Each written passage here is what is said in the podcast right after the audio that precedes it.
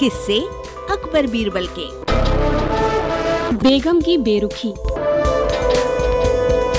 वचन श्वेता पांडे का है। ये तो सभी जानते हैं कि बीरबल बादशाह अकबर के चहेते थे लेकिन बादशाह के अधिकतर दरबारी बीरबल से जलते थे। बीरबल उनसे अधिक चतुर थे इसलिए वे बीरबल को अपने रास्ते का कांटा समझते थे और उन्हें दरबार से निकालने और महाराज की नज़रों से गिराने का प्रयत्न करते थे। भरसक प्रयास के बाद जब बीरबल के विरोधियों ने यह समझ लिया कि इस तरह से उनको निकलवाना असंभव है, तब उन सबने मिलकर बेगम के भाई को राज़ी किया। उसे भड़काते हुए कहा, आप जैसे योग्य व्यक्ति के रहते, अकबर बादशाह एक हिंदू को अपना प्रधानमंत्री बनाए इसमें सबसे ज़्यादा आपका ही अपमान है।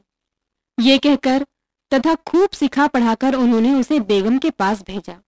बेगम के भाई ने मंत्री पद प्राप्ति की लालसा से अपनी बहन के पास जाकर बीरबल की बहुत बुराई की और अकबर बादशाह का दिल बीरबल के विरुद्ध भर देने का भरपूर प्रयत्न करने को कहा।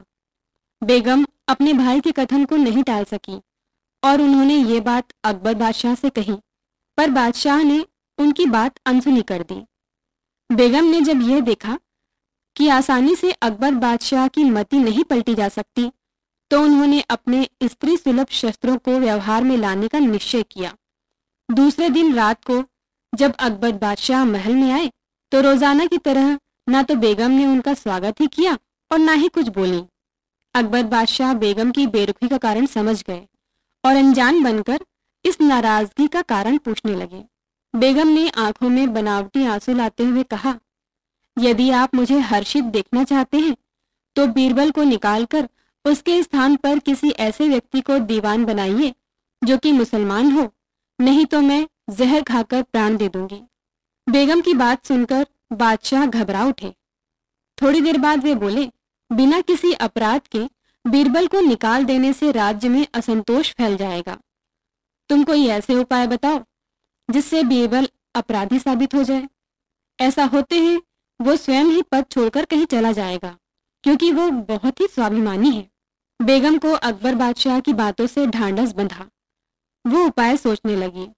कुछ देर बाद बेगम का चेहरा खिल उठा। इसका एक आसान उपाय मेरी समझ में आ गया है। प्रातः होते ही आप मुझसे नाराज़ होकर बाग में चले जाएँ और बीरबल से कहें कि बेगम को मनाने के लिए बुला लाओ। अगर नहीं ला सके तो आप पद से हटा दिए जाओगे।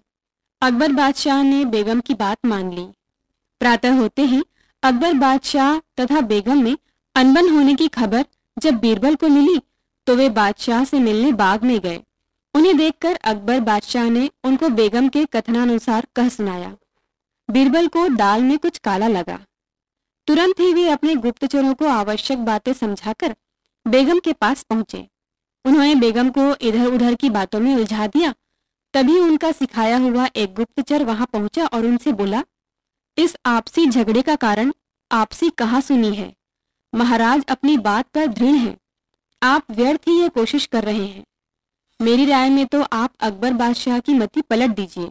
यदि उन्होंने ऐसा कर लिया तो उससे आपका काम बन ही जाएगा। बेगम ने इस बात को ध्यानपूर्वक सुना और अचरज में पड़ गई।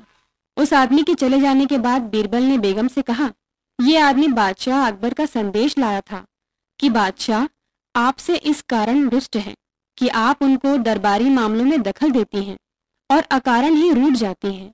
इससे अकबर बादशाह का दिल आपसे बहुत खिन्न हो गया है। वे जल्दी ही नई बेगम लाने वाले हैं।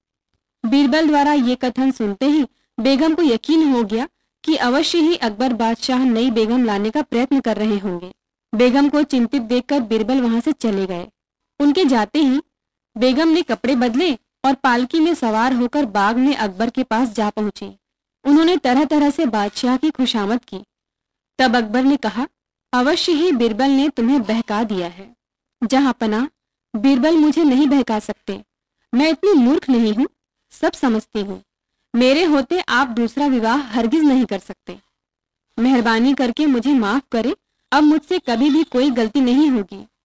बेगम ने बादशाह के सामने सिर झुकाकर कहा बेगम की बातों से अकबर समझ गए कि अवश्य ही ये बीरबल का किया धरा है।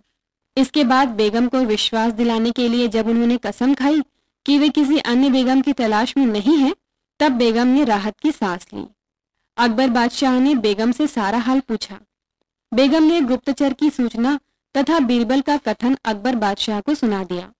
सुनकर बादशाह हँसते हँसते लोटपोट हो गए। अब बेगम को यह समझते देर नहीं लगी कि वह बीरबल के बहकावे में आ गई थी, लेकिन अब पछताने से क्या हो सकता था? फिर उन्होंने कभी बीरबल के विरुद्ध अकबर से कुछ नहीं कहा। अरबा की प्रस्तुति।